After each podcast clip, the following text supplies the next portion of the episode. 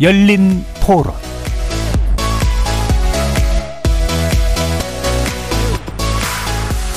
여러분 안녕하십니까? KBS 열린 토론 한상권입니다. 저희 아이가 올해 수능 봤거든요. 봤는데 애들이 너무너무 어려웠대요. 학원을 안 보내면 뭔가 도태되는 것 같고, 어, 이러다가 얘가 경쟁에서 밀리는 거 아닐까? 이런 약간 불안함이 좀 많이 있죠. 공교육에서 그런 디테일한 거를 다 못 해줘요. 한 번은 교육 제도를 완전히 바꿔야 된다고 생각해요. 변별력이 있는 시험 자체는 괜찮은 것 같아요. 근데 이제 비싼 학원을 다녀야만 변별력이 생긴다거나 그런 문제들은 지양돼야 되겠죠. 진짜 어려운 문제 한두 문제 나온 것 같은데 그렇게 되면 근데 늘 있던 일이고 변별력 있어야지 어렵게 내야 되고 근데 터무니없이 이상한 문제는 안 되고 결국은 이게 경쟁 사회고 어차피 줄을 세워야 되는 시험 이기 때문에 너무 또 쉽게 하면 열심히 공부하는 사람이 또 허탈해지니까 어느 정도의 난이도는 필요하다고 봅니다. 그러니까 어떤 정책을 하든 좀 꾸준하게 밀고 나가야 되는데 계속 자꾸 바꾸니까 자주 바꾸면 좀 안 좋겠다라는 생각. 거리에서 만난 시민들의 목소리였습니다. 여러분 어떻게 들으셨습니까? 음, 지난주 2024학년도 수능 채점 결과가 발표됐죠. 어, 아까도 잠깐 나왔습니다만 어, 이른바 킬러 문항이라고 불리는 초고난이도의 문항이 빠졌음에도 불구하고 어, 과거에 없었던 어, 말은 말하자면 이제 불수능 굉장히 어려웠다는 평가가 나오고 있습니다. 이로 인해서 수험생 10명 가운데 4명이 재수를 고려 중에 있다는 종로학원의 조사 결과가 나왔는데요. 더 큰 문제는 어, 선택 과목 간의 난이도 조정 실패로 인해서 문과를 지원한 학생들이 이과 학생들에 비해서 표준 점수를 환산할 때 상대적으로 불리하다는 거죠. 통합수능 실시 이후에 야기된 이른바 문과 침공 문제가 우린 더 크게 부각될 것 같습니다. 잠시 후 세 분의 교육 전문가를 모시고요. 왜 역대급 불수능이라고 하는 평가를 받는지 살펴보고 입시 제도 개편 방향에 대해서도 논의해보는 시간 갖겠습니다. KBS 열린 토론 지금 출발합니다. 살아 있습니다. 토론이 살아 있습니다. 살아있는 토론, KBS 열린 토론. 토론은 라디오가 진짜입니다. 진짜 토론, KBS 열린 토론. 자, 오늘 토론 함께 해주실 세 분 소개합니다. 구본창 사교육 걱정 없는 세상 정책 대안연구소장 나오셨습니다. 안녕하십니까? 네, 안녕하십니까? 네. 한국교육과정평가원장을 역임하신 성기선 가톨릭대 교수 자리하셨습니다. 반갑습니다. 네, 안녕하세요. 네. 이범 교육평론가 함께 하셨습니다. 네, 안녕하세요. 안녕하십니까? 문자로 참여하실 분들은 샵 9730으로 의견 남기실 수 있습니다. 단문은 50원, 장문은 100원의 정보 이용료가 붙습니다. KBS 모바일 콩과 유튜브를 통해서도 무료로 참여하실 수 있습니다. KBS 일라디오의 모든 프로그램 유튜브에서도 함께 하실 수 있습니다. 여러분들의 많은 관심과 참여 기다리고 있겠습니다. 어, 지난주 2024학년도 수능 채점 결과가 나왔죠. 굉장히 어려웠다고 합니다. 보통 이제 구소장님, 네네. 이게 어려우면 어려울수록 불수능 그리고 쉬울수록 물수능 뭐 이렇게 부르는 거죠. 네네. 네. 아무래도 이제 이런 그 대단히 중요한 인상의 인생의 어떤 음, 통과 과정, 인생을 결정한다는 이런 인식이 있어서인지 수능 시험 때마다 이렇게 뒷말이 많네요. 올해 수능은 얼마나 어려웠습니까? 보통 표준 점수 만점이 영역별로 130점 넘으면 어려운 시험이다라는 음. 이야기를 합니다. 네. 2017학년도부터 사실 불수능 기조가 이어지고 있는데요. 아, 어, 2020학년도부터는 2019학년도 수능이 역대급 불수능이다, 뭐 마그마 수능이다, 용광로 수능이다, 뭐 이런 평가를 받았는데 당시에 어, 국어 표준 점수 만점이 150점이었어요. 네. 올해 수능이 마찬가지로 150점입니다. 아. 거기에 수학도 거기에 육박하는 148점이기 때문에 수험생들이 체감할 때는 굉장히 어려운 수능이었다. 근데 물수능이냐 불수능이냐 우리가 논란을 많이 제기하지만 또 전체 수험생들을 평균을 따져보면 네. 어, 각 영역별로 평균 50점 정도밖에 그 유추할 수 없는 굉장히 또 어려운 시험인 것도 사실이거든요. 아. 예, 그래서 불수능도 불수능 문제지만 어 수능이라는 것이 지금 굉장히 고부담에 예, 어려워지고 있는 이 상황은 수험생들 굉장히 힘들게 하고 있다고 볼 수 있을 것 같습니다. 아까 기준 점수가 130점이라 그러셨나요? 네네네. 예, 그게 넘어가면 이제 그때부터 불수능이라고. 네, 근데 이제 지금은 넘긴 지가 오래됐기 때문에 네. 130점 정도 나오면 쉬운 거 아니야? 이렇게 또 이야기 될 수도 있겠어요. 아, 그렇죠. 순한 맛. 네네. 그렇군요. 어, 성 교수님께 좀 여쭤보겠습니다. 올해 수능은 초고난도 문항, 예? 이른바 킬러 문항. 이게 이제 빠진다고 해서 좀 쉬워지겠구나, 쉬워지겠다 했는데 흔히 쓰는 표현으로 이게 역대급이란 수식어를 쓸 정도로 어려웠습니다. 왜 이렇게 된 걸까요? 예, 그 지난 저 여름에 제가 사실은 이런 킬러 문항 사교육 카르텔 얘기할 때 특히 정치권에서 얘기할 때 어, 많은 사람들은 원래 수능이 쉬울 거다라고 네. 또 N수생 늘고 한 이유도 그런 그 기류에 편성했지 않냐 생각했는데 그때 제가 말씀을 한번 나눴는데 원래 수능이 그렇게 쉬울 것 같지 않다. 왜냐하면 이게 뭐 이른바 출제 공학적 접근이라고 본다면은 아마도 난도가 낮아질 수가 없다. 왜냐? 어, 초고난도 문항이 내려와서 고난도 문항이 늘어나면은 체감 난- 난이도는 일반 학생들이 느끼는 체감 난- 난이도는 훨씬 더 올라갈 거다고 얘기했거든요. 어, 실제로 이제 결과들도 보면 그런 데다가 문항 자체도 굉장히 좀 유형이 좀 바뀌었다라고 네. 봅니다. 학생들이 훈련되지 않은 아. 어, 선지가 어려워지고 굉장히 섬세하게 풀어야 되는 그런 문항들이다 보니까 시간이 일단 태부적이고요. 어, 지금 말씀하신 것처럼 되게 뭐 130 얘기하시는데 출제할 때는 한 140 정도 넘어가면은 진짜 어렵다고 생각하는데 150까지 갔다는 거는 뭐 이른바 저 세, 세간에서 뭐 불수능이 아니라 용암 수능이라고 할 정도로 얘기하는데 어떻든 어 많은 부분에서 예측을 빗나가는 정도의 난도 어려운 그 수능이었다라고 평가할 수 있습니다. 어쨌든 참 그 시간이 흐를수록 우리 수험생들 고생들을 많이 합니다. 이렇게. 그렇습니다. 그러니까 유형이 바뀌었다는 게 큰 변수 중에 하나였나요? 네네. 저, 저도 문제를 조금 풀어봤는데, 어, 문제 자체는 그렇게 어렵다고 생각 안 하는데, 그 답을 찾는 과정에 선지에서 고르는, 뭐, 이른바 뭐, 오답의 매력도를 얘기하는데, 사실은 그게 너무 까다롭다라는 생각이 들고요. 쉽게 판단할 수 없는 문항들이 너무 많았습니다. 예. 알겠습니다. 그래서 이번 그 수험생들 가운데 그 문과 학생들은요 말 그대로 패닉이었다 그래요. 어, 통합 수능 이후에 꾸준히 지적이 돼 왔던 선택 과목 간의 난이도 조정 실패. 이게 아주 큰 뭐 원인 중에 하나라고 하는데요. 예를 들어서 이제 수학의 경우는 문과생이 수학 만점을 받아도 어, 이과 수학 만점과 비교하면 11점이 낮게 이렇게 환산된다고 점수를 이제 받게 된다고 합니다. 이게 좀 이해가 쉽진 않은데요. 그 이번 평론가님 좀 설명해 주시겠습니까? 어, 사실 예, 일반 학부모님들은 아니 만점이면 똑같이 만점이지 뭐 어떻게 선택 과목에 따라서 이게 점수가 달라져 뭐 이걸 이해를 못 하시는 분들이 많을 텐데 사실 이렇게 된 지는 오래됐죠.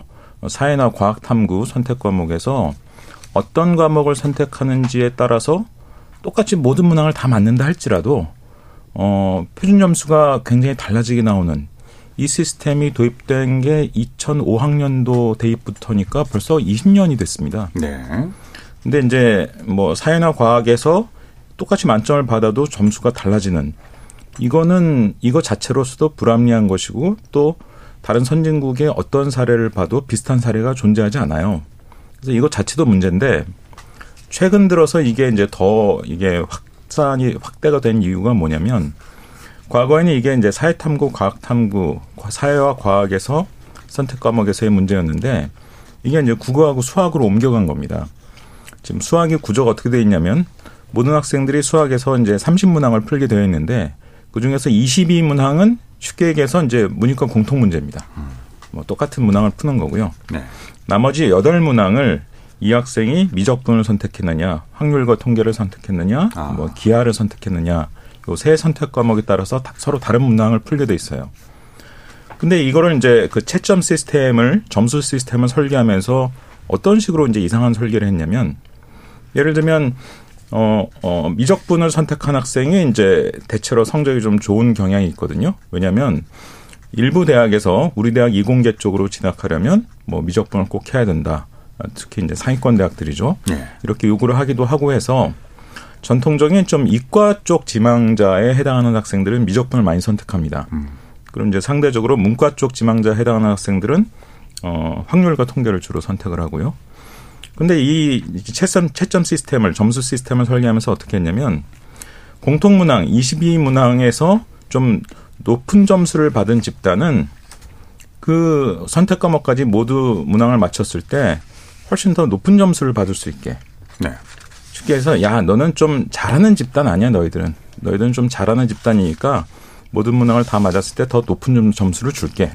이렇게 설계하고, 상대적으로 이제 확률과 통계를 선택한 학생들은 그 22문항의 공통 문항을 뭐 다 맞았을 때 다 맞았다 할지라도 야 너는 전체적으로 그 22문항 그 공통 문항 어 선택한 학생들의 평균을 보니까 너희들은 좀 상대적으로 못하는 집단이야. 못하는 집단이니까 나머지 확- 확률과 통계 그 선택 과목 문항 8문항을 다 맞았다 할지라도 좀 최고 점수를 저 미적분 선택한 애들보다 좀 낮게 받아.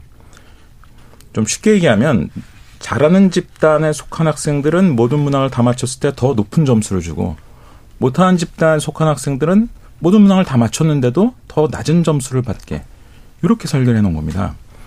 이거는 이제 우리가 일반적으로 사회생활할 때 보는 어떤 것과 비슷한 거냐면 이를테면 여성은 한 부장까지밖에 승진 못해. 남성은 사장까지 승진할 수 있어. 만약 이렇게 우리가 이거를 제도를 설계한다면 그 차별이 되겠죠. 이상한 거죠. 예, 예. 예. 똑같은 겁니다.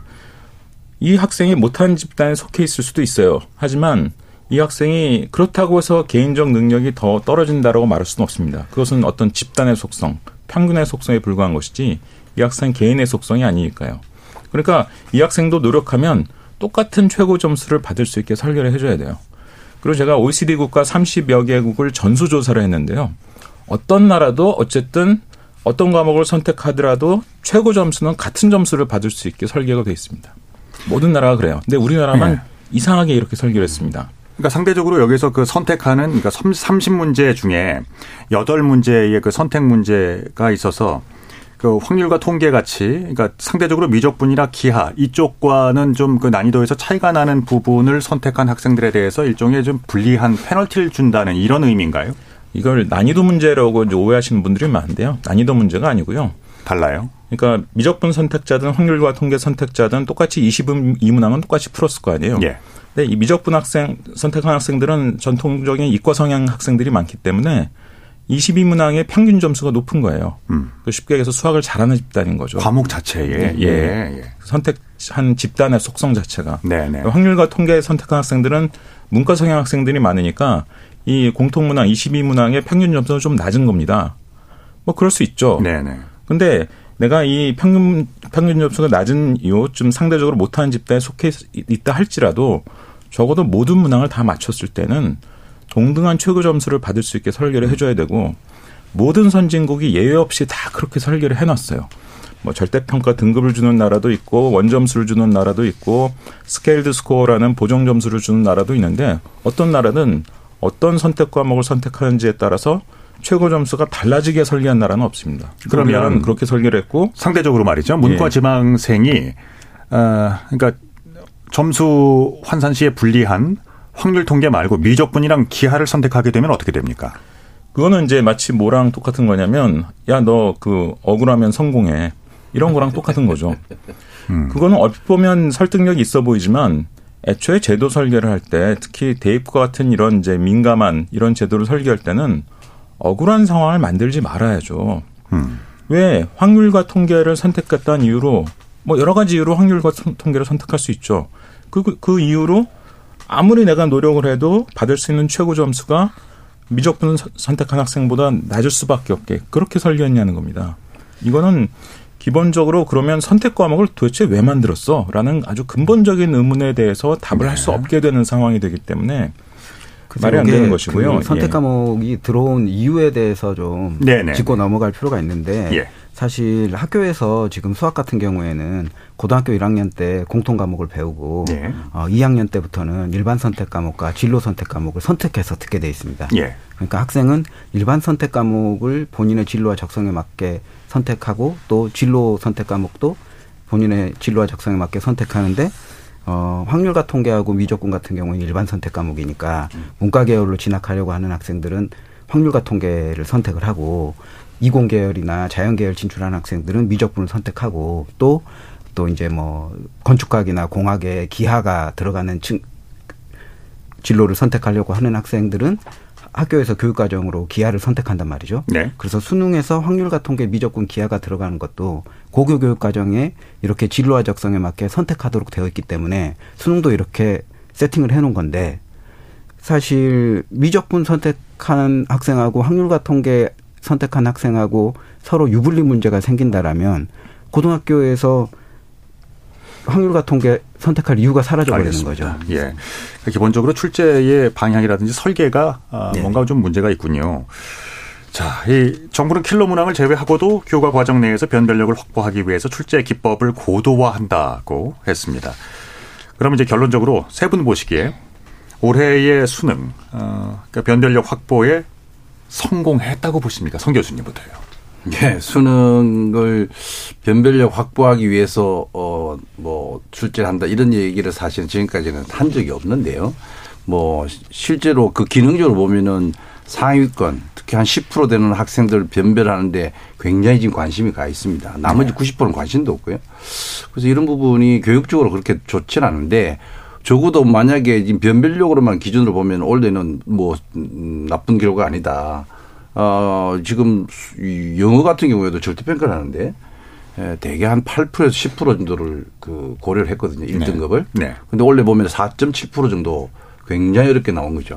그다음에 지금 얘기한 것처럼 국어나 수학도 어 위에 난도가 그 올라서 변별은 뭐 확실하게 되는 걸로 돼 있는데 그것이 과연 교육적으로 옳으냐의 문제 또 그것이 공교육 정상화에 기여하느냐의 문제는 별도로 어 논의를 해야 되고 여러 가지 비판적인 어떤 시각을 가질 수 있다고 생각합니다. 변별력 확보 자체에는 의미가 있으나 나머지가 그렇죠. 좀 불비하다는 말씀이시군요. 주 한 줄 세우기에는 딱 좋게 난도가 지금 조절되어 있는 건 아. 사실이에요. 알겠습니다.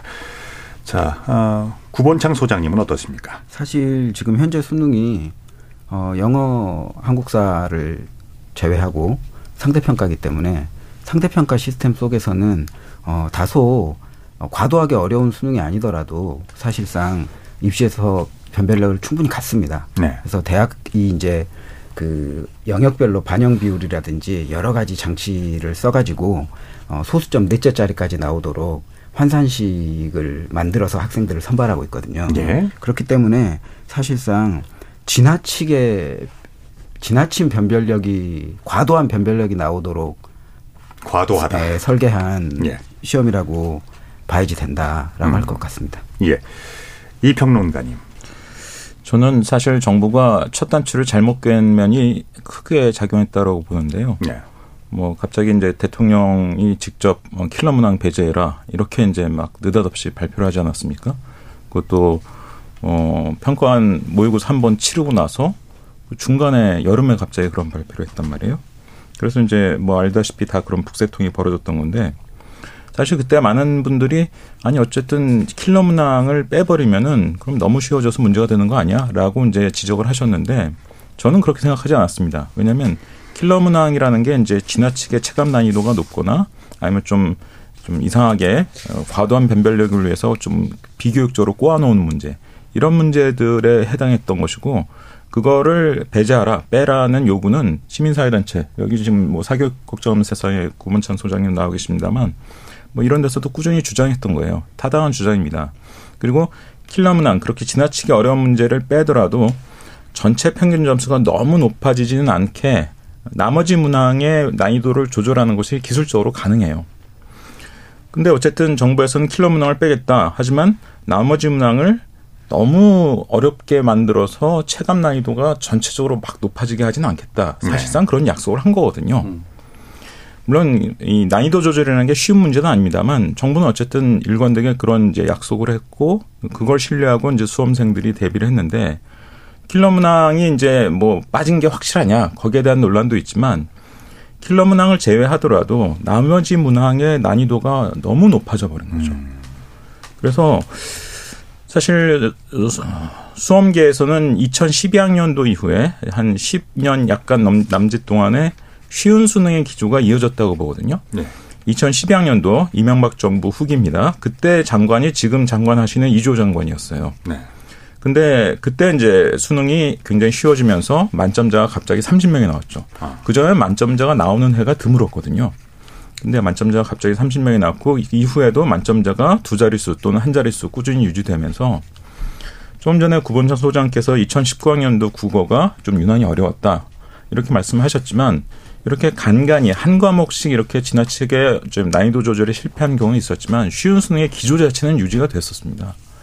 또 올해 보면 국어도 그렇고 심지어 거기다 수학까지 그렇고 이러면 쉬운 수능의 전체적인 10여 년의 기조가 완전히 흔들리게 되는 거예요. 네. 그래서 정부가 이제 수험생들에게 신뢰를 주지 못하고 스스로 약속을 저버렸다라는 이런 측면도 있고 10여 년에 걸친 쉬운 수능의 기조가 완전히 여기서 이제 뒤집어지는 게 아니냐 이런 불안감도 있고 이런 두 가지 문제에 대해서 교육 당국이 좀 책임 있는 답변을 해야 된다라고 생각합니다. 그러니까 방금 말씀하신 것처럼 초고난도의 문제에 대한 부담은 뭐 없거나 줄어든 대신에 역시 고난도의 문제는 이번 시험의 성패를 가르는 건가 뭐 이런 왜냐면요 그 수능 성적 발표 이후로 수능 만점자와 최고 득점자가 킬러 문제 훈련으로 유명한 한 어, 시중에 입시 학원 수강생이었다는 사실이 예, 알려지면서 이게 다시 사교육 시장이 들썩들썩합니다.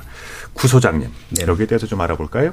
일단 이제 뭐 전통적으로 입시 시장에서는 뭐 이렇게 학원 브랜드를 얘기하면 안 되겠지만 우리가 이제 익히 오랫동안 들어온 뭐 G, J 뭐 좋습니다. 이런 예, 예. 학원들이 있는데 사실은 지금 언급되고 있는 학원에 대해서 기성세대는 잘 들어보지 못한 학원 브랜드거든요. 네네. 근데 이제 뭐한 10년이 조금 안 된 학원인데 이 학원이 오- 내 영업 방식 자체가 어 이렇게 수능 문제 유형을 정밀하게 분석해서 음. 어 이 모의고사 대비 세트를 어, 수건 만들어서 그 수강생들에게만 예, 뿌리는 방법으로 마케팅을 하는 네. 그런 학원이거든요. 아. 예, 그러다 보니까 사실 그리고 이제 아무래도 가장 사교육 과열지구 있는 강남 대치동에 위치해 있기 때문에 어그 지역의 어떤 어 입시 대비 풍토나 문화 뭐 이런 것들이 몰려들면서 또어 이렇게 좀 화제가 되고 있는 상황인 것 같은데요. 결국은 이런 거는 좀 대학 서열이 공고하고 또 대학 입시가 고교 내신도 그렇고 수능도 그렇고 다 상대 평가고 또 최근에는 2023학년도부터 어, 서울 주요 대학의 경우에는 어, 정시가 40%에 수시 2월 인원까지 더해지면 한 절반 가량을 수능으로 뽑게 되는 상황인 거거든요. 그러니까 학령 인구도 같이 줄어들고 있고 그래서 어, N수생의 역습이다 이런 말이 나온 지가 몇 년 됐습니다. 네. 그래서 이런 부분들이 전반적으로 어, 결합되면서 이런 어, 해프닝들이 나오고 있는 상황이기 때문에 좀 대책이 필요해 보입니다. 그 정부에서는 사교육계와의 어떤 뭐 이권 카르텔 까지 언급한 바가 있습니다. 그러니까 이제 공교육 밖에서 출제되는 이런 어려운 문제들이 사교육 의존도를 높이고 있는 것이다. 이런 시- 비판이거든요. 실제로 이런 초고난도의 문제와 사교육이 밀접한 관계가 있다고 보십니까, 성 교수님? 어, 이게 이제 사실은 사교육을 받는 이유는 여러 가지가 있는데 과도한 경쟁뿐만 아니라 예. 그 불안감입니다. 그 불안감이 조성되고 또 학원이나 사교육계에서도 사실 그걸 불안 마케팅을 하는 거거든요.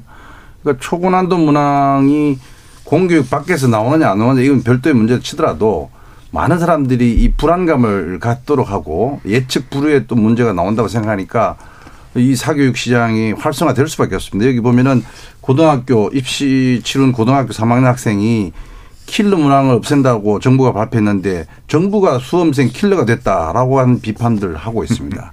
그러니까 네. 이게 사실은 그 정책의 신뢰도라는 측면에서 쉬운 수능, 쉬운 수능 그러다가 오히려 더 불수능이 돼버리는 이런 역설 그 속에서 많은 젊은이들이 반수생, N수생들이 막 늘어나고 네. 그러니까 아주 기형적인 어떤 올해 한 해의 그 입시 그 결과를 보여줬다고 생각해요.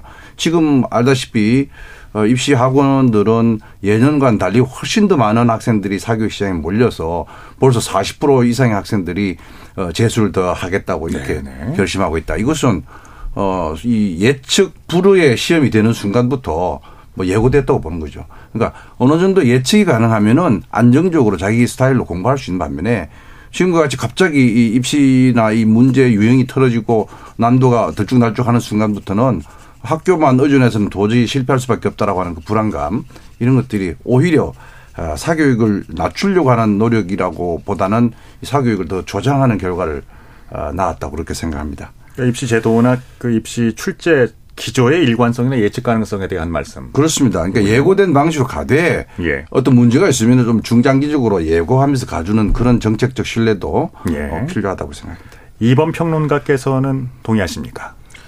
예, 사실 그 사교육의 별명이 있죠. 섀도우 에듀케이션. 그러니까 뭐 그림자 교육이라고 합니다. 그러니까 이제 공교육 또는 입시 체제가 이렇게 지나면 이제 사교육도 거기에 맞춰서 진화하고 또 공교육이나 입시 체제가 또 저쪽으로 하면 또 거기에 맞춰서 진화하고 수능이 쉬워지면 쉬워지는 대로 안 틀리게 훈련을 시키고 어려워지면 어려운 대로 어려운 문제를 대비하는 훈련을 시키는 건데 네. 그러나 쉬워질 때와 어려워질 때 사교육계 전체 시장 규모는 어느 정도의 차이는 분명히 분명히 나옵니다. 그러니까 우리나라가 이제 사교육이 왜 이렇게 크냐, 사교육의 규모를 이제 좌우하는 요인 중에 대학 간의 격차가 얼마나 크냐라든지, 뭐 예를 들면 노동시장에서 무슨 좋은 일자리와 그렇지 못한 일자리의 차이가 얼마나 크냐, 뭐 이런 것들이 영향을 준다 이런 말씀을 하지만 입시 제도 자체 영향도 있거든요.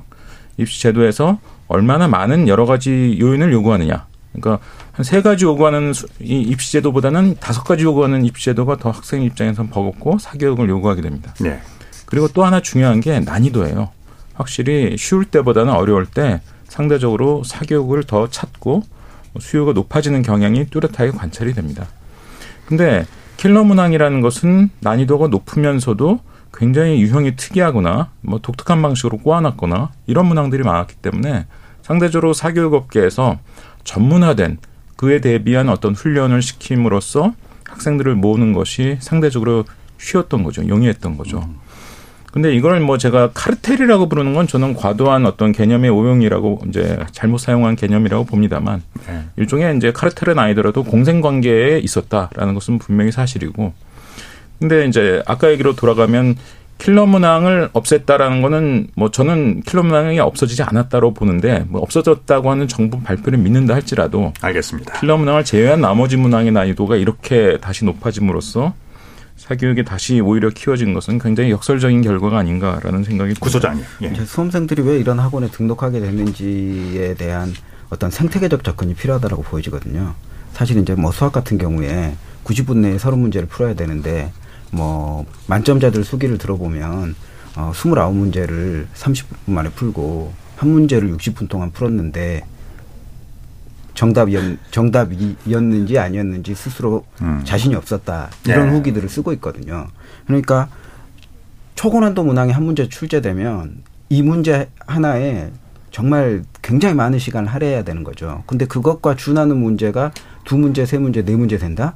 그러면 이제 수험생들은 패닉이 오게 되는 겁니다. 예. 그러면 최대한 이런 고, 고난도 문항을 유형화 학습을 해가지고 어 풀이 시간을 단축시키는 연습을 하게 되는 거예요. 그래서 지금 뭐 저도 이번 평론가님 말씀처럼 카르텔이라는 용어는 부적절하다라고 보지만 지금 카르텔로 지목되고 있는 학원들은 대체로 이 단 시간 내에 어려운 문항을 빨리 풀 수 있도록 어, 트레이닝을 시키는데 최적화된 학원이다. 기술자를 만드는군요. 네네. 그러니까는 결과적으로는 이 수능이라는 어, 시험의 그 시험 평가 시스템 자체가 어, 이런 학원들을 만들고 있기 때문에 좀 근본적인 개선안들을 모색할 필요가 있는 상황까지 온 거죠. 그러니까 이런 식의 시험 그 전문가, 시험 기술자를 만드는 식의 사교육이 교육의 근원적인 목표와 부합하지는 분명히 않습니다만 현실이 그렇군요. 저는 저 이번에 처음 알게 됐는데 피대빵이라는 게 있더군요. 어, PDF 그러니까 그 일반 어, 입시 학원에서 만들어 놓은 이런 수능 문제를 공유할 수 있는 SNS 방을 얘기한다고 하는데 실제로 그 뭐 하나당 10만 명이 넘어가는 경우도 참여자들이 이제 아, 함께 하고 있다고 하던데요. 이 소식 좀 좀 알아볼까요? 아, 그 피대빵이라고 부르는 거는 이제 우리가 문서 파일 양식 중에 PDF라는 게 있지 않습니까? 네. 그걸 이제 줄여서 이제 피대 거기다 방자를 붙여서 피대빵이라고 부르는 건데 우리는 이제 통상적으로 텔레그램을 많이 저희 카카오톡을 많이 쓰지만 뭐 텔레그램이라는 카카오톡과 유사한 그런 이제 메신저 시스템이 있죠. 네. 이게 이제 대중들한테 널리 유명해진 계기가 그 N번방 이른바 성착 취물을 이제 공유하고 네. 그 조주빈 등 이제 그 그- 그걸 주도했던 사람들이 이제 결국은 사법 처리되는 그런 사건을 통해서 이제 대중들도 알게 되는데 이게 상대적으로 어 보안성이 좋고 국내가 아니라 해외 서버가 있, 있기 때문에 좀 부적절한 목적으로 이용하려는 사람들이 있습니다. 근데 이제 우리나라 이제 교육계 이 사교육계 큰 흐름을 보면 입시 교육의 중심이 한때 이제 온라인 교육으로 갔었죠. 2000년대 이후에 이제 그 스타 강사를 그 보유하고 있는 그 대형 온라인 교육 업체들이 입시계에서 어떤 주도권을 이제 가지고 있었는데 최근 들어서 어 대치동을 중심으로 굉장히 잘 만들어진 어 모의고사라든지 또는 킬러 문항을 그 적절하게 대비할 수 있는 그런 오프라인 프로그램 이런 것들을 통해서 온라인 교육업계에 대해서 이제 좀 반격을 가하는 이런 흐름이 있고 아까 말씀 나왔던 그 이번에 수능 제일 그 높은 점수를 받았거나 만점을 받았던 학생이 다녔던 학원도 그런 것으로 유명했던 학원이거든요. 네. 근데 거기서 이제 유통되는 그 자료들은 다 오프라인 자료니까 이게 전국의 다른 학생들이 공유할 수 없단 말이에요. 그런데 이제 누군가 그것을 이제 불법적으로 공유하는 그런 그 텔레그램 메신저 방을 만들어서 그걸 피대빵이라고 부르면서 공유를 한 거죠. 그러니까 저작권법의 위반 저작권은 당연히 위반이죠. 그렇군요. 그래서 심지어 10 만 명이 넘게 있었던 그 PDF방이 얼마 전에 이제 저작권법 위반 혐의로 수사가 대상이 되니까 그게 이제 없어져 버린 경우도 있는데 최근에 다른 또 PDF방이 만들어서 벌써 회원 10만 넘었다고 그러거든요. 그러니까 현실적으로 경제적인 부담 때문에 거기에 참여하는 학생들이 많다는 얘기인가요? 그렇죠. 일단 그런 학원을 다니려면 이제 굉장히 비싼 돈이 들 뿐만 아니라 알겠습니다. 일단 뭐 서울에 있지 않으면은 다니기가 어려우니까요.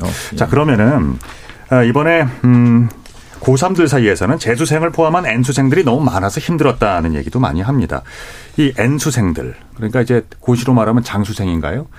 이런 그 N수생들이 많이 지원하게 되면 이런 어 고3들에게도 어, 피해가 되고 아니면 또 수능 난이도 조절에도 어려움이 있다던데 이게 어느 정도나 사실에 부합하는 겁니까? 성 교수님부터. 예. 예, 이게 이제 고3 되면은 6월 모의 수능, 9월 모의 수능, 그 다음에 본수능 이렇게 가는데요. 그러니까 평가원에서 6월 모의 수능을 4월 초부터 준비를 합니다. 예.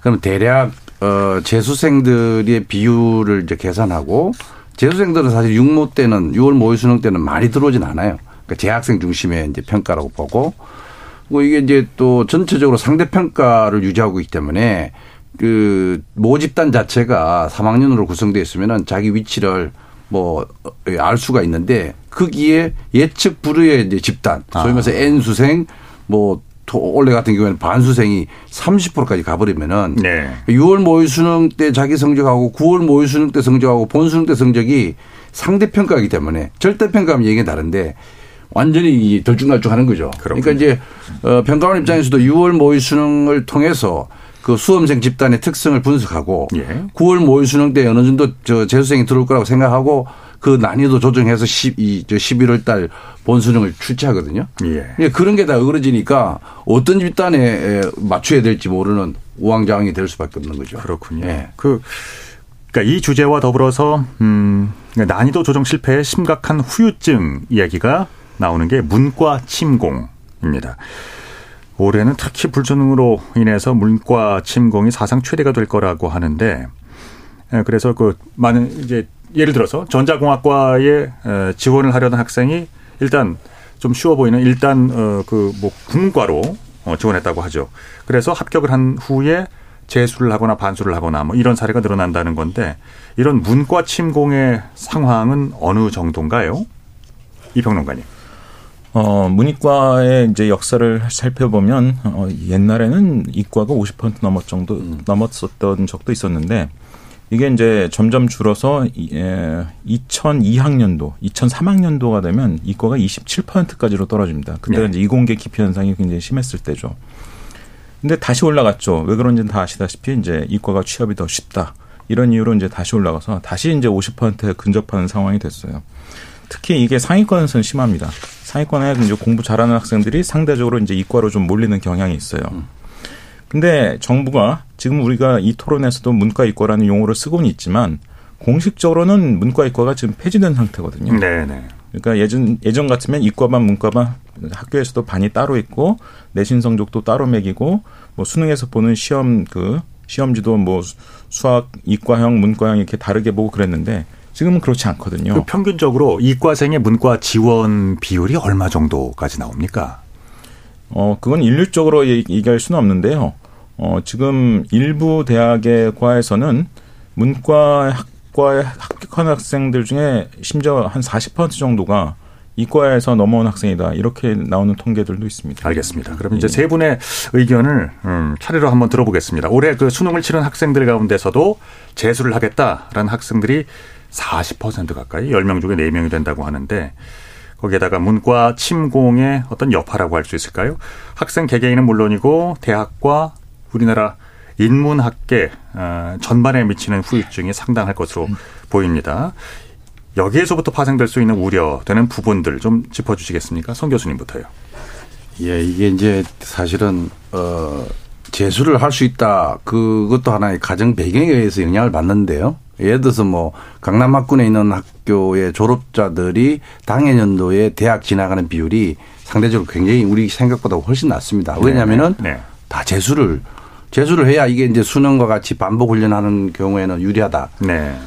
이제 그런 측면에서 문제가 있고요. 어, 또 지금 정부가 아직 발표도 안 했지만은 계속 의대 정원을 늘리겠다라고 하는 그 얘기도 많은 사람들에게 일단 뭐, 어, 적걸어 놓고 어, 내가 이제 내년에 또 그런 상황을 봐서 재수를 하겠다. 이런 생각하니까 자꾸 늘어나는 거죠. 뿐만 아니라 원래 수능도 이제 자기가 어, 너무 생각했던 것보다 어려워서 실패한 것에 대한 보완도 하려고 그러고. 그러니까 대학 입장에서 보면은 학생들이 자기가 원하는 진로를 선택해서 그 전공에 대해서 충실히 공부할 수 있는 시간, 그 시간을 사실은 뺏기는 거예요. 대학 입장에서도 재정적인 손실도 있을 뿐만 아니라 학문의 이 균형이 안 맞아서 전부 다 이런 어떤 뭐 의대 뭐 어, 쪽으로 지향하게 해 나간다면 우리나라 대학의 고유 기능, 뭐 균형 이런 건다 깨질 수밖에 없나. 그래서 격차도 더 심화시킬 수 있고 어 여러 가지 어떤 이 안정성이라고 하는 측면에서 보면은 매우 문제가 심각하다고 봅니다. 알겠습니다. 구 소장님. 일단 이제 뭐 문과 침공 이런 용어들도 굉장히 좀 어, 우려스러운 용어지만 네. 말씀하신 것처럼 어 이렇게 오직 의학 계열만 주목하는 이런 현상도 사실 대한민국의 이제 고용이라든지 노동 측면이 어 생태계적으로 굉장히 먹이 사슬이 먹이 사슬의 다양성이 깨져 있는 그런 구조적인 모습들을 같이 보여주고 있다라고 어 판단이 되거든요. 예. 그리고 이제 뭐또 어 지역에 있는 대학의 의대에 입학한 학생이 또 반수나 재수를 해서 인서울 하고자 하는 이런 욕망까지 또 인서울의 중하위권 대학의 의대에 입학한 학생이 또 스카이의 의대를 가기 위해서 또 재수나 반수를 하는 이런 이제 특정 진로와 직업에 대한 편식과 또 학벌주의 이런 부분들이 좀 복합적으로 대한민국 교육의 문제를 보여주고 있다라고 보여집니다. 네. 이 평론가님. 사실 저는 문과 침공이라는 용어 자체는 조금 부적절한 용어라고 봐요. 아니 뭐 이과 쪽 전공 아니 그 고등학교 때 공부를 했다가 뭐 대학 갈 때 문과학과로 갈 수도 있죠. 과거엔 사실 이제 고등학교 때 문과였는데 이과학과로 이제 진학한 이런 사례들도 꽤 있었거든요. 그러니까 특히 이제 문이과 장벽을 허물고 문이과를 폐지해야 된다. 뭐 지금 그런 기- 기조로 지금 교육 정책이 가는 상황에서 문과 침공이라는 말을 쉽게 써서는 저는 안 된다고 생각합니다.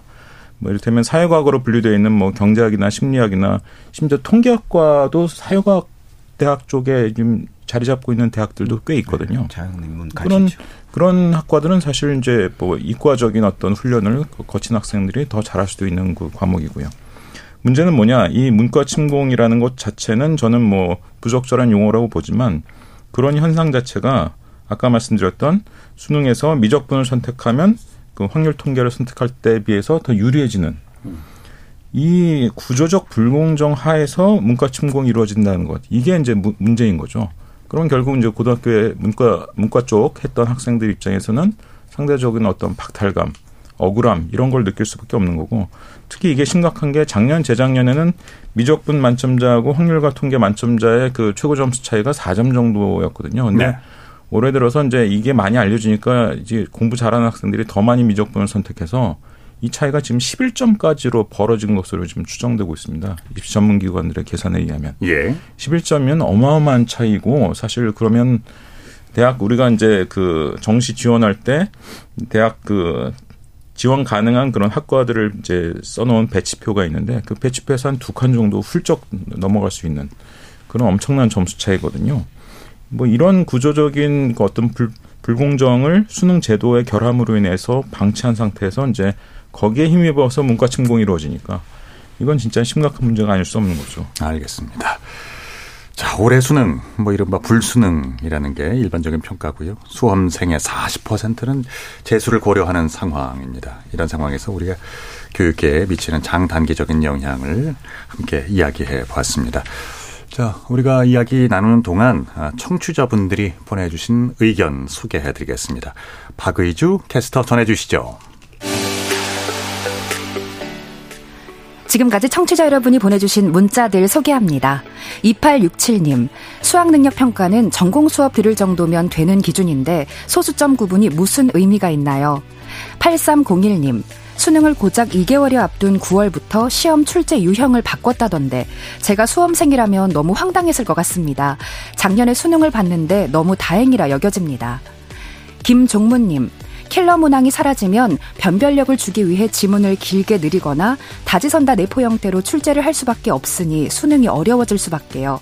헌데 수능 만점 받고도 화학을 선택 안 했다고 서울대 의대 지원도 못 한다고 하던데 이게 말이 되나요?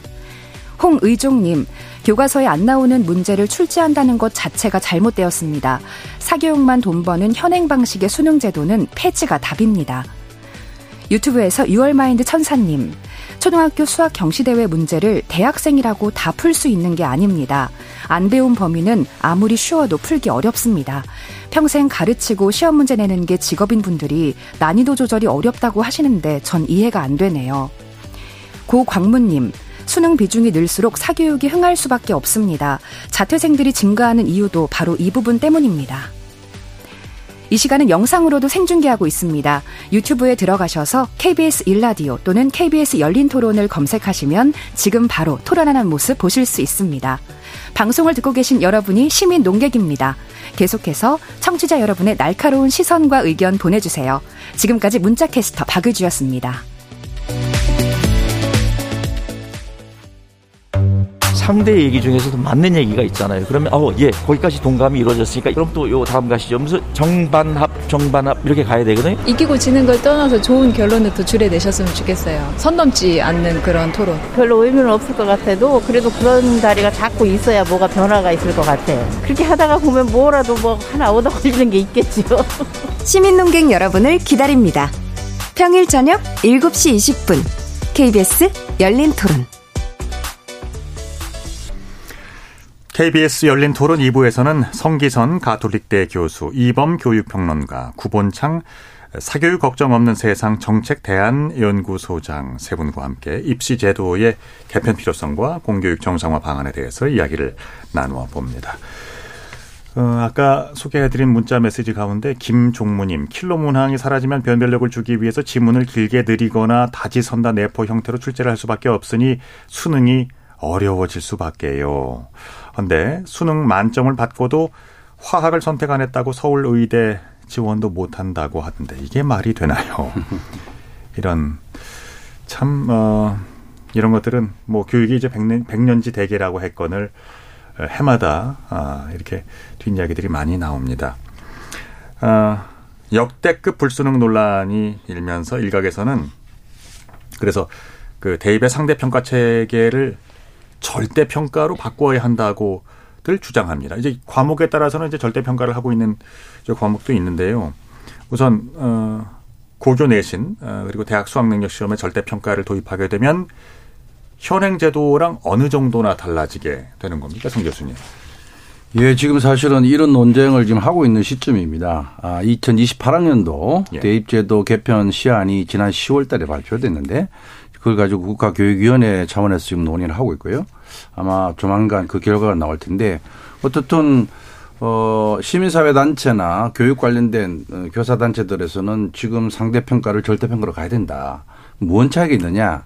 그러니까 고교학점제와 같은 어떤 다양한 진로 적성을 고려하는 선택 과목이 늘어나고 어, 여러 가지 소규모 또는 뭐 수업 방법이나 이 학습 방법도 다양해지는 그러한 어떤 음, 그 교육, 교육 체제로 가려면은 소위 말해서 친구들과 경쟁하고 항상 상대적 위치 서열화를 시키는 상대평가로는 불가능하다. 네.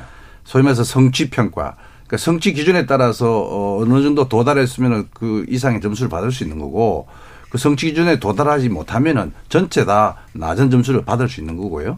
그래서 기본적으로 학교 교육의 정상화라고 하는 측면에서 보면은 사실 세계 어느 나라도 상대 평가를 이런 식으로 강하게 나라가 나라가 없습니다. 음. 그러니까 기본적으로 그 학생들이 주어진 교육 과정의 성취 기준에 도달하면은 어 충분히 좋은 점수를 받을 수 있도록 한다면은 친구 관계도 경쟁 관계가 아니라 협력적인 소통이 가능할 수 있고요.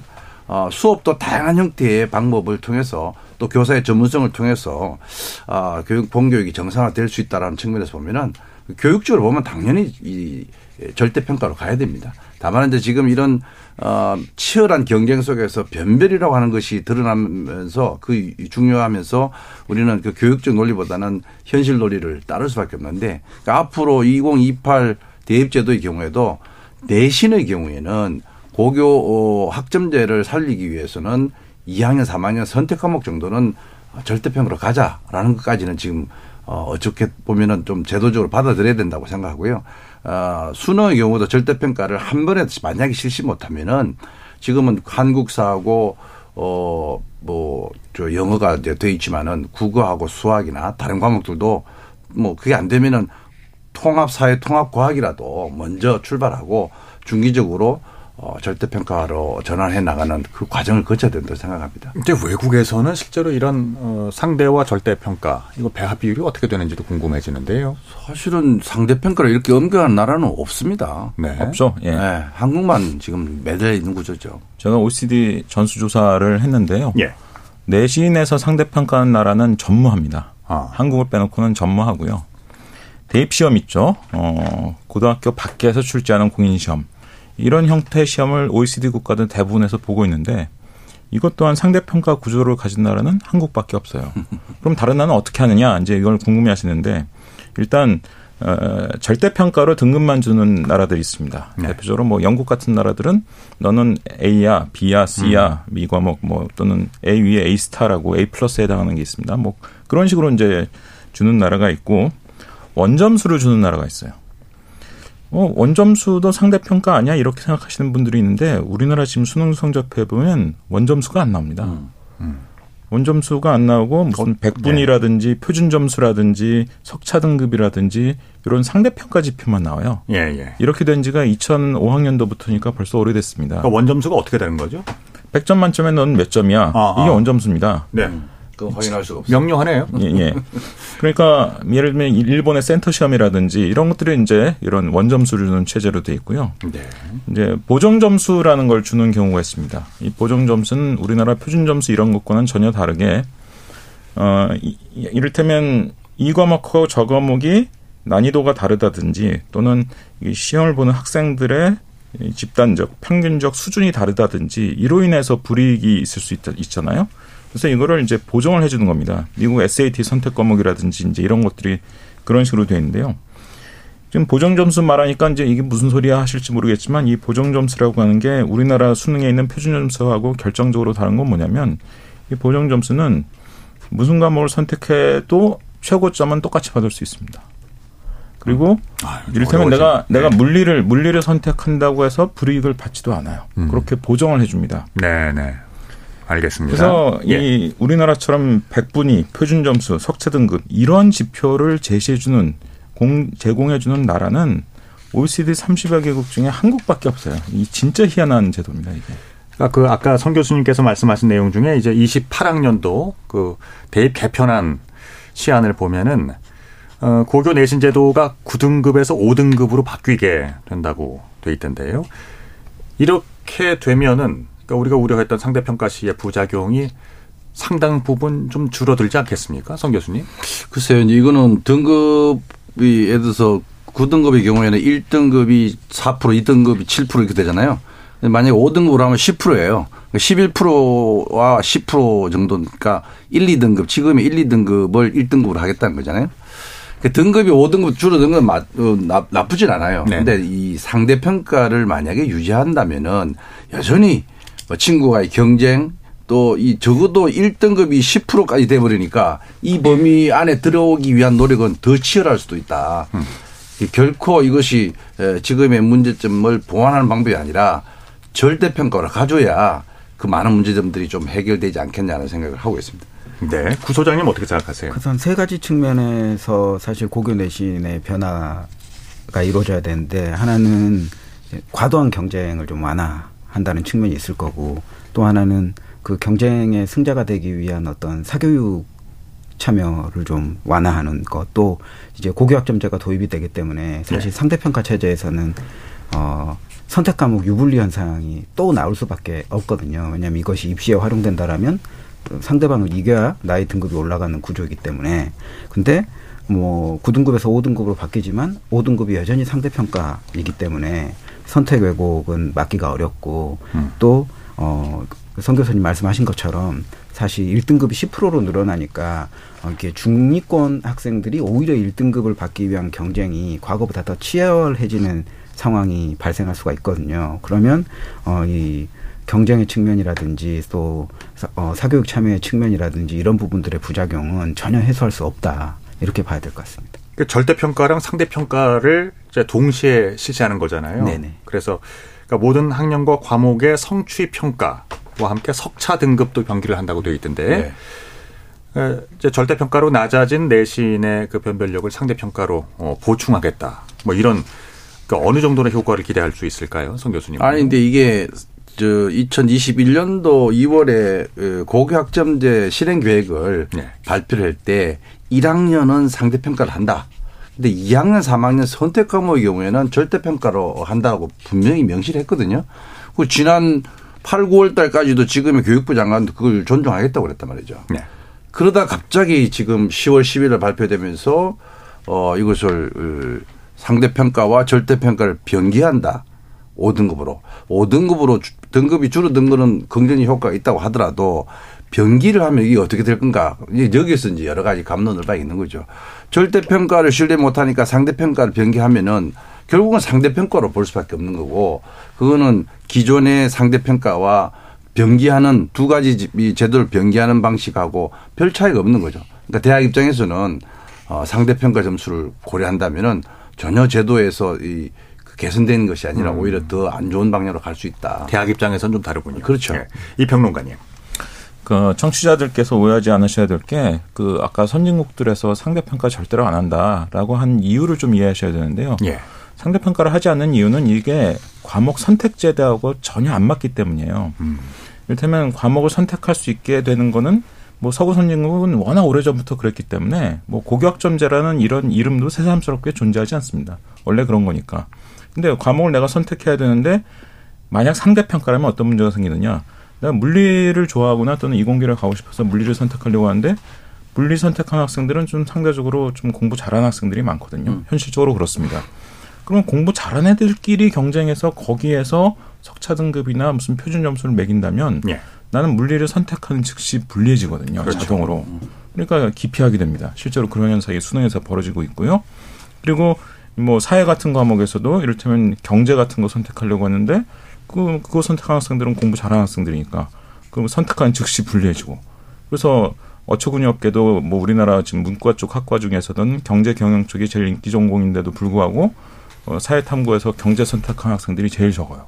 뭐 이런 말도 안 되는 일이 벌어지는 게 상대 평가 때문인 것이거든요. 그래서 말씀인데요. 예, 예. 그러니까 이런 절대 평가를 하게 되면 그 이제 걱정하신 부분들 가운데서도 또 성적의 인플레이션, 성적 부풀리기 현상이 빚어질 수도 있다는 지적도 가능해집니다. 그 구소장님은 어떻게 생각하세요? 일단 대해서? 이제 그 현재에도 어, 이그 대체로 이제 3학년 때 듣게 되는 진로 선택 과목을 예. 어, 성취평가제식 5등급 절대평가를 하고 있습니다. 음, 음. 그래서 어, 평가원이 연구 보고서를 발표를 했어요. 현재 이제 진행하고 있는 절대평가 과목에서 내신 부풀리기 현상은 발견되지 않았다. 아. 정부가 발표하고 이번에 대입제도 발표할 때는 내신 부풀리기에 우려가 있으니 절대평가를 못 가겠다. 이런 제스처를 취하고 있는 상황인 거거든요. 그래서 이거를 저는 어떻게 이해해야 될지 잘 모르겠습니다. 음, 예. 그러면 이제 고교 학점제랑은 어떻습니까? 그 25년도부터 고교 학점제가 도입이 되면 그러니까 여기에 대해서는 그 현재 대입제도 하에서 이게 정착이 가능하겠느냐 뭐 이런 비판이 있는데요. 그 그러니까 절대평가로 전환될 경우에는 어떻게 그 시너지 효과가 가능합니까? 이게 이제 우리가 왜 이 입시제도 개편에 대한 얘기를 지금 해야 되느냐를 먼저 알아야 되는데요. 예. 25학년도부터 고교학 점제가 들었으면은 첫 졸업하는 학생들 28학년도 대입 그 응시생들이에요. 네. 그러니까 이 교육 과정이 바뀌어서 2022 개정 교육 과정으로 들어가고 어 지금 이범 쌤이 얘기한 것처럼 전 세계 OECD 국가들은 이런 고교학점제를 뭐 그런 언급도 안 합니다. 왜냐? 그게 일반적으로 학교에서 그렇게 선택하니까 우리는 뭐 공통 과목만 하다가 이제는 이제 에 이런 선택권을 보장해 주는 이 고교학점제 방식으로 간다. 그러면은 거기에 맞게끔 교육 과정이 바뀌면 입시제도가 바뀌게 돼 있잖아요. 그러니까 교육 과정이 바뀌는 것을 그 고교학점제를 정착하기 위한 제도가 이 대입제도로 가야 되는데 지금은 논의가 또 살 거꾸로 돼 가고 있어요. 대입제도하고 고교학점제가 안 맞으니까 대입제도를 어 어떤 식으로 손보면 고교학점제가 또 위축되고 그러니까 뭐 마치 꼬리가 몸통을 흔드는 것처럼 아, 돼버리는데 네. 교육 과정의 변화에 따라서 평가 방식이 바뀌어야 된다는 거죠. 그런 의미에서 보면은 이 절대 평가를 하지 않은 한은 고교학점제는 살 수가 없어요. 네. 그거는 소규모의 그 분반 어, 학생들이 선택할 수도 없고 자기 진로와 적성에 아무리 맞는 걸 선택하려고 해도 만약에 불리하면은 대입 시에서 불리하면은 그거 선택하지 않겠죠. 그러면 지금과 같은 구조를 탈피할 수가 없는 거죠. 그러니까 이제 시너지의 문제라기보다는 이제 절대 평가가 고교 학점제가 성공하기 위한 이제 아주 중요한 전제군요. 그럼요. 예, 네. 예. 알겠습니다. 이 평론가님. 어, 수능 상대 평가하고 내신 상대 평가는 조금 구분해서 생각할 필요가 있죠. 예. 수능에서 이제 절대 평가, 특히 등급만 주는 식으로 가면 뭐 그럼 변별력은 어떻게 하고 그러면 대학에서는 그 부족해진 변별력을 채우기 위해서 뭐 대학별 고사라든지 면접이라든지 또 내신을 반영할 수도 있고 뭐 여러 가지를 하게 되니까 결국 학생 입장에서는 한 가지만 대비할 때보다는 두 가지 이상을 복합적으로 대비하면 그 부담이 늘어나니까 또 이것도 문제다. 뭐 거기에도 저는 일리가 있다고 생각합니다. 그래서 수능에서 이제 등급만 주는 어떤 절대 평가는 저는 뭐 좀 무리일 수 있다라고 보고요. 그러면 차선책으로 아까 말씀드린 선택 과목상의 유불리나 왜곡이 벌어지지 않게 하려면 원점 수제로 가든가 원점 수제로 가면서 출제 당국에서 좀 난이도 조절을 좀 잘 하든가 아니면 미국 등에서 채용하고 있는 아까 제가 말씀드렸던 보정 점수 이게 이제 균등화 보정 점수라고 하는 거고 영어로는 이제 scaled score라고 하는 건데요. 뭐 이런 것을 도입하거나 이래서 점수제의 틀을 유지하면서도 그래서 수능의 변별력을 유지하면서도 상대 평가의 함정에 빠지지 않을 수 있는 그런 제도들이 있거든요. 네. 이런 쪽으로 저는 진화하는 게 맞다라고 보고요. 내신에서 상대 평가는 사실 이제 이 골치 아픈 문제죠. 예전에 우리나라가 90년대 말부터 2000년대 중반까지 고등학교에서 절대 평가를 한 적이 있었습니다. 근데 그때 이제 강남의 모 고등학교에서는 어 일부러 중간고사, 기말고사를 너무 쉽게 내 가지고 음. 뭐90% 이상 학생이 뭐 수를 받게 한다든지 그때 네. 수음이 한가였는데 네. 뭐 실제로 이런 엄청난 부풀리기가 이제 있었고 그 뒤끝에 결국은 정부에서 그거를 이제 상대평가로 다시 돌린 거였거든요. 그렇군요. 이런 현황에서 그게 다시 재발될 우려가 있다라는 그런 우려도 어쨌든 근거가 있는 것은 사실이기 때문에 그러니까 이제 그 어, 문제도 예. 충분히 고려해서 지난번에 고교학점제 계획 발표할 때 교육부에서는 매우 한 3중 장치 정도까지 했습니다. 예. 물론 이제 학교의 신뢰도 높이고 교사들의 평가 기준에 대한 어떤 연수나 또, 어, 그러한 그 성적 부풀리기를 막기 위한 모니터링 시스템을 갖추고 그렇게 한 5, 6년을 준비해 왔다라고 하면은 사실은 앞으로 남은 2, 3년 사이에 더 보완해 나가고 학교 교육이 갖고 있는 이, 에, 이 학부모에 대한 학부모가 갖고 있는 불신 이런 것들을 없애기 위한 노력을 해 나간다면 알겠습니다. 충분히 갈 수 있다 생각합니다. 지금 2028학년도 어, 대입 개편안 시안을 보면 수능에서 선택 과목을 폐지하는 대신에 탐구는 1학년 수준의 통합 사회, 통합 과학을 범위로 어, 하겠다고 했는데 이거 고교 수업을 파행시킬 가능성이 있다. 이제 이런 의견 뭐 당연히 나옵니다. 구 소장님 어떻게 생각하세요? 일단 이제 1학년 때 배운 과목을 뭐 현행 수능 체계를 그대로 간다 하면 예. 3학년이 마칠 때쯤 응시하게 되는 건데 그러면 이제 두 가지 현상이 나타나죠. 어 1학년 때 배울 거를 1학년이 들어가기 전에 먼저 끝내고 다른 거를 준비하든지. 아, 선행을 먼저 한다고요? 그렇죠. 예. 아니면 어 1학년 때 배운 과목인데 어 2학년과 3학년 때도 이거를 또 반복적으로 준비를 하든지 음. 이런 상황이 되기 때문에 사실 사회나 과학 같은 어, 이 1학년 과목 이후에 일반 선택 과목이라든지 뭐 진로 선택 과목이라든지 융합 선택 과목 계열은 네.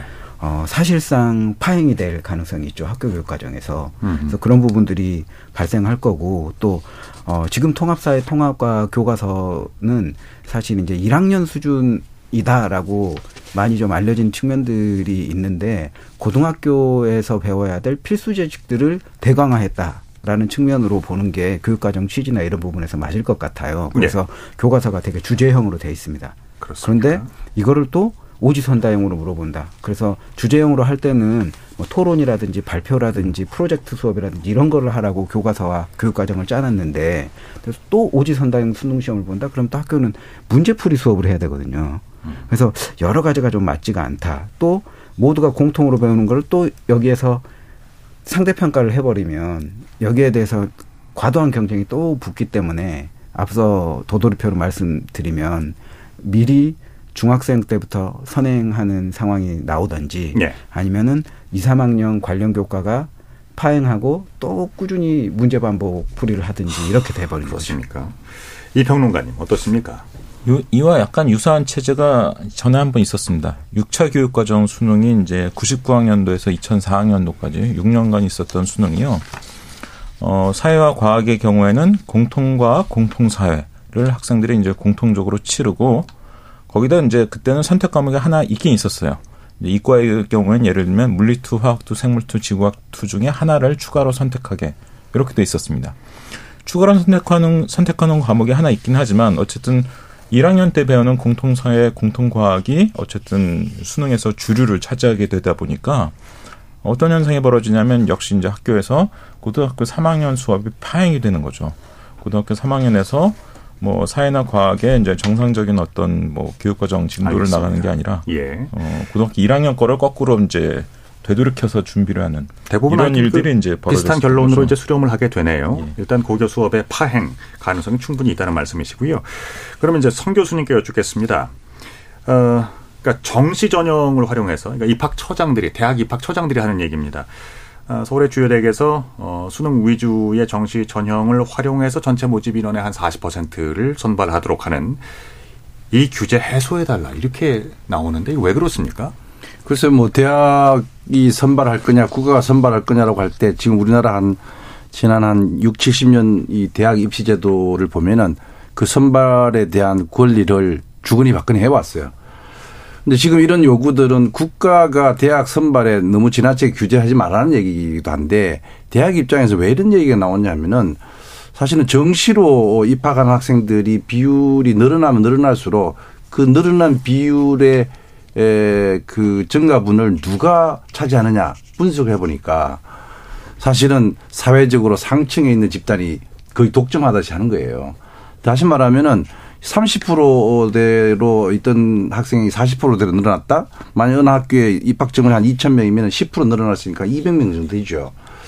이 200명이 과연 누군가를 다시 한번 분석해 보니까 골고루 균형 선발이 아닌 거죠. 한 사회의 에, 상층이라면 뭐 도시 중심의 특수 유형의 학교들 중심으로 가니까 그러니까 대학 입장에서는 그렇게 뽑았는데 문제는 그렇게 뽑은 학생들이 공부를 잘하면 모르겠는데 이 들어와서 딴 생각을 많이 하고요. 또 입학 성적하고 그 대학 학점, GPA하고 비교해 보니까 오히려 수시로 들은 학생들이 더 유리하고 더 잘하더라는 이거죠. 알겠습니다. 그래서 여러 가지 측면에서 이렇게 규제를 하는 것 자체에 대해서 대학 입장에서는 어, 풀어달라는 그런 주장을 하고 있는 거죠. 말 그대로 대학의 입장이었습니다. 그렇습니다. 그러면 자, 아, 세 분께 이제 차례로 한번 어, 여쭙겠습니다. 대입 그 개편 시안에 대해서 음, 이제 마무리 차원입니다. 못다 하신 말씀이 있으시거나 또 강조하고 싶으신 내용이 있으시면은 한 말씀씩 해 주시죠. 성 교수님부터 듣겠습니다. 네, 제가 사실은 이제 어, 국가교육위원회 대입 특위의 위원으로서 오늘 그 기자회견도 했는데요. 네. 어, 아마 12월 안에 이 시안을 발표하려고 하는데 지금 우리가 논의했던 것처럼 적어도 고교학점제를 살려야 된다. 그게 앞으로 어, 그 미래형 그 교육을 위해서는 학생들의 진로 적성을 갖추려면 고교 학점제가 사라져야 되고요. 그러기 위해서는 최소한 2, 3학년 때의 선택 과목들은 절대 평가로 가자. 그리고 어 수능의 경우에도 어 이를테면 지금 통합 사회 통합 과학 정도는 절대 평가로 갔으면 좋겠다. 나는 나머지 과목도 가면 좋겠는데 한꺼번에 갈 수 없다면 그 최소한 그거라도 가야 이런 공교육을 정상화하려고 하는 입시제도 개편, 고교학점제 뭐 이런 것들이 성공하지 않을까 그렇게 생각합니다. 고교학점제와 또 어, 전제로 깔고 있는 어, 그 절대평가 예, 예. 예, 말씀해 주셨고요. 구 소장님 말씀 듣겠습니다. 네, 정부가 10월 10일에 대입 시안 발표한 이후에 사실 뭐 진보 보수 할 것 없이 교원 단체가 다 우려 입장을 냈고요. 네. 그다음에 다수의 국회 교육위원회 국회의원들도 이대로 가면 고교학점제는 무력하다. 음. 어, 경쟁 교육이 더 심화될 거다. 이런 목소리 내시고 계시고 예. 또 전국 시도 교육감 협의회도 어 비판적으로 이야기하시면서 뭐 절대평가 전환 등의 대안을 내고 있고 또 최근에 몇 차례 또 교육시민단체 또 시민사회에서도 음. 어, 한 130여 개 정도의 단체들이 연대해서 어, 고교학점제에 맞는 대시하는 절대평가 전환이다. 이런 목소리를 내고 있는 이런 상황인데 사실 뭐 교육부는 계속 모르쇠로 일관을 하고 있는 상황이고 왜 그렇다고 생각하세요? 뭐 그거는 이제 모르겠습니다만은 제가 내부에 있지 않기 때문에 예, 예. 그래서 이런 상황들을 전반적으로 좀 반영을 하려면 국가교육위원회에 심의 의결하고 교육부가 이렇게 어, 안을 발표하는 얼마 남지 않는 과정에서 좀 반드시 좀 국민들의 뜻이 또 어, 여론조사 기관에 조, 의뢰해서 조사해 보니까 뭐 60% 가까이 국민들이 어, 수능 내신 절대 평가를 하자고 하고 있는 상황이거든요. 절대 평가 원점수. 예, 아까 이평론가님께서 또 해주신 말씀이죠. 예, 말씀 주시죠. 저는 조금 전에 얘기 나왔던 대, 입 자유로화 문제와 관련해서 마지막 말씀드리고 싶은데 되게 자율이 좋냐 규제가 좋냐라고 뭐 질문을 하면 규제가 좋아요 이렇게 답할 사람은 거의 없을 겁니다. 네. 그러니까 이거는 답이 정해져 있는 거죠. 치트키라고 하죠. 무조건 자율이 이기게 돼 있어요. 자율이 좋냐 규제가 좋냐 이렇게 질문하면. 네. 근데 문제는 대학이 자유를 가진다 선발에 있어서 뭐 좋아 보이지만 대학과 학부모 또는 대학과 학생의 관계를 봤을 때 대학은 갑이에요. 일반 대중이나 학부모나 학생은 을입니다. 네. 그러니까 대입 자율화에 대해서 대중이나 일반 학부모가 왜 호감을 가지고 있지 않고 왜 피로감을 느끼는지를 좀 근본적으로 성찰할 필요가 있어요. 그러니까 대, 대학에 자유를 준다는 게 좋아 보이지만 그것은 갑한테 자유를 주는 겁니다. 네, 그래서 대학에 따라서 결국 이 시제도 이리저리 따라가야 되는 학부모나 학생 입장에서는 예. 갑한테 자유를 주는 게 자기를 더 피곤하고 힘들게 만들 수 있다라는 경계심을 가지고 있는 겁니다. 알겠습니다. 자, 올해 수능, 뭐 이른바 불수능이었습니다. 아, 수험생 40%가 재수를 고려하는 상황에 대해서 함께 세 분 전문가와 함께 이야기를 나눠봤고요. 역시, 아, 고교 내신과 수능에 있어서 절대평가 도입은 과연 필요한가에 대해서도 다양한 의견 들어봤습니다. 오늘 함께 해 주신 이범 교육평론가, 구본창 사교육 걱정 없는 세상 정책대안연구소장, 성기성 가톨릭대 교수 세 분께 감사드립니다. 함께 해 주신 시민 논객 여러분께도 역시 감사의 말씀 올리고요. 지금까지 KBS 열린 토론 한상권이었습니다. 추가로 알려드릴 게 있습니다. 그 여론조사 결과가 있었죠. 리얼미터가 사교육 걱정 없는 세상의 의뢰로 9월 13일부터 14일까지 전국의 18세 이상 1,013명을 대상으로 조사한 여론조사였습니다. 예. 확인해 드립니다.